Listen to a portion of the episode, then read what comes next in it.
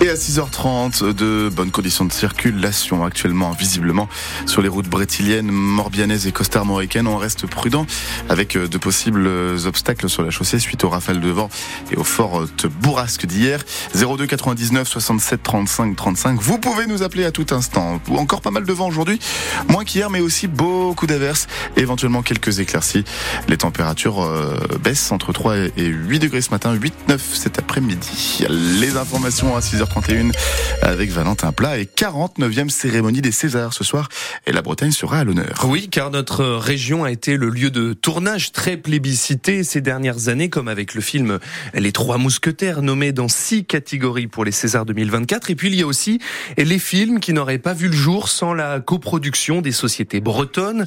Exemple avec le court métrage Été 96, nommé dans la catégorie meilleur court métrage d'animation, un film salué par la critique et tourné en baie de Morlaix. Il raconte l'histoire d'un enfant bloqué avec sa famille euh, par la marée sur l'île Caillot au large de Carantec, une histoire inspirée de l'enfance de la réalisatrice Antoine Krempf.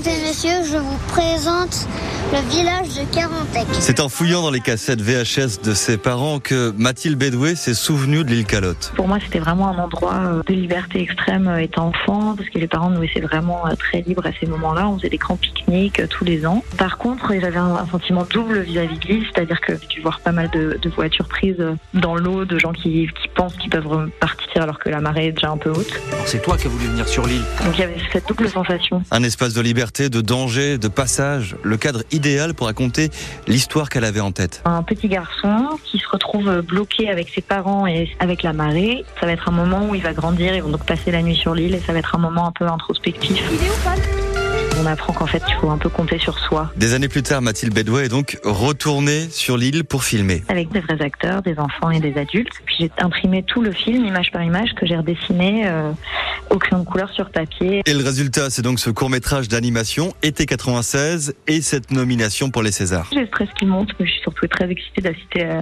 à, cette cérémonie que j'ai pas mal regardée à la télé. Évidemment, je souhaite le mieux, mais... C'est le premier film de Mathilde Bedoué, un autre est déjà en cours de réalisation. Et là encore, ça se passe sur une île, mais sur la côte d'Azur cette fois. Et réponse ce soir si ce court métrage été 96 remporte le César lors de la cérémonie animée par Valérie Lemercier. Hier soir, le Stade Rennais aurait pu signer le plus beau scénario du football français en ouvrant le score très rapidement face au Milan AC après une lourde frappe de Benjamin Bourigeau. De quoi rêver d'une qualification en huitième de finale de la Ligue Europa. Mais le casting milanais n'a pas flanché et par deux fois les Italiens sont revenus au score. Rennes s'impose 3-2 au terme d'un long métrage très intense mais avec la défaite 3-0 à l'aller, Rennes est éliminé de la Coupe d'Europe. La Bretagne marquée hier par le passage de la tempête Louis. Des vents à plus de 120 km heure enregistrés à la pointe du Raz, 100 km heure à Ouessant et puis dans les terres en Ille-et-Vilaine par exemple, 80 à 90 km heure.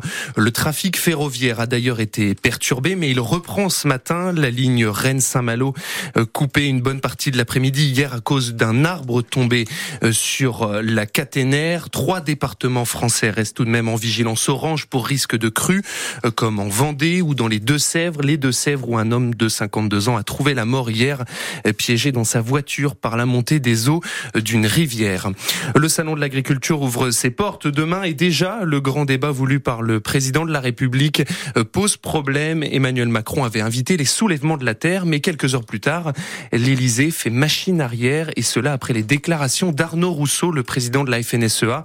Ce dernier avait menacé de quitter la table des discussions si le collectif mis en cause pour des violences sur les forces de l'ordre était présent demain au Salon de l'Agriculture. France Bleu Armorique, il est 6h35 et ce matin on fait le point sur l'épidémie de grippe. Et selon les indicateurs de Santé publique France, le pic est passé, même si les cas restent nombreux.